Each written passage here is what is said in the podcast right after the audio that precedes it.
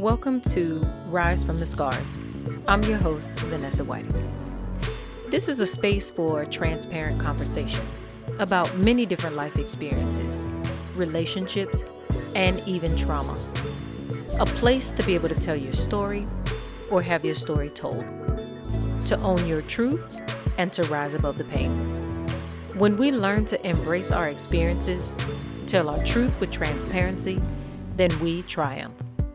Don't be afraid to tell your story and to own your truth. But when doing that, be strong and know that we're in this together.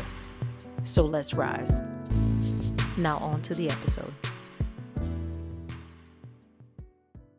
Welcome to episode 8. In episode 8, I'll be talking about moving anxiety. All of us have experienced a move of some sort in our lifetime, whether it was moving out of the home of our parents into our college dorm for the first time, or if you were a newlywed moving into the new home with your new spouse, or just making a move to get closer to family or even further away, or you decided that you wanted to experience something new in life and decided to go cross country. Whatever the case may be, moving is not as easy as it seems. There is always a lot of things to consider, but you don't realize that until you start making your checklist. And that list could consist of, when do I call the realtor, the bank, the insurance company, my attorney, movers, landlord if you have one. That starts to shake things up a little bit. You have to figure out how to deal with utility companies, and then you factor in all the finances that might come along with it. That can bring about a level of fear, the fear of the unknown, wondering if you made the right decision.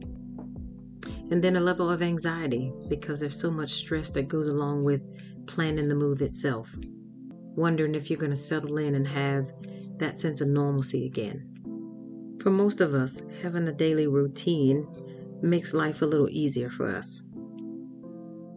Whether it's going to your job, parking in the same parking space, huddling in the morning, talking about the day with your colleagues, or just knowing the route from place to place for your favorite spots, whether it's your restaurant, coffee shop, or even just hanging out at the gym with your immediate social circle of friends.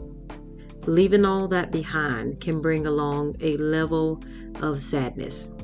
But just know that the move was the right thing to do and that it will be worth it, whether you are moving for a job or to be closer to family.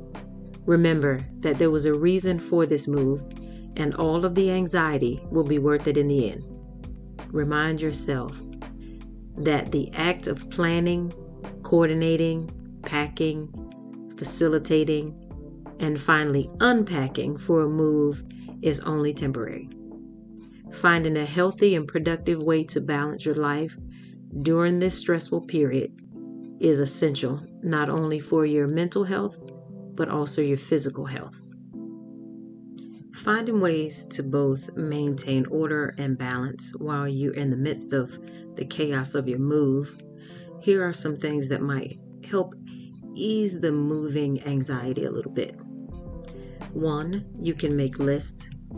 2, prioritize. 3, meditate. 4, maintain your daily routine as much as possible. 5, something that we may have a hard time doing, and that's ask for help. And then 6, do nice things for yourself. So when you make your list, create different lists that can correspond to the different aspects of your move that can help you visually see what needs to be done. And then completing an item on the list can feel very rewarding and create a sense of accomplishment when you cross it off. And when prioritizing, setting an order to all of the items can create both direction and organization.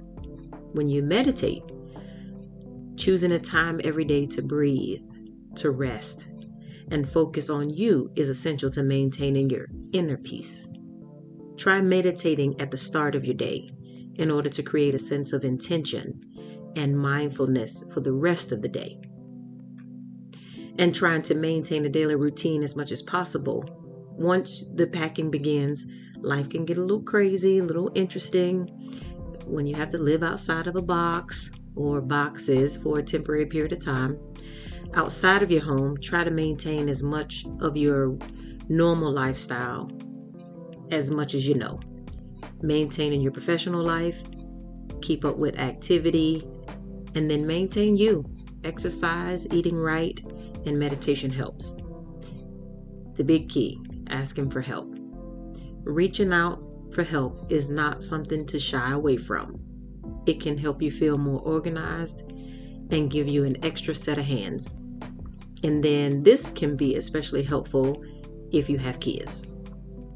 Now, doing something nice for yourself might be a challenge for some, but you should reward yourself for all of the hard work that you do.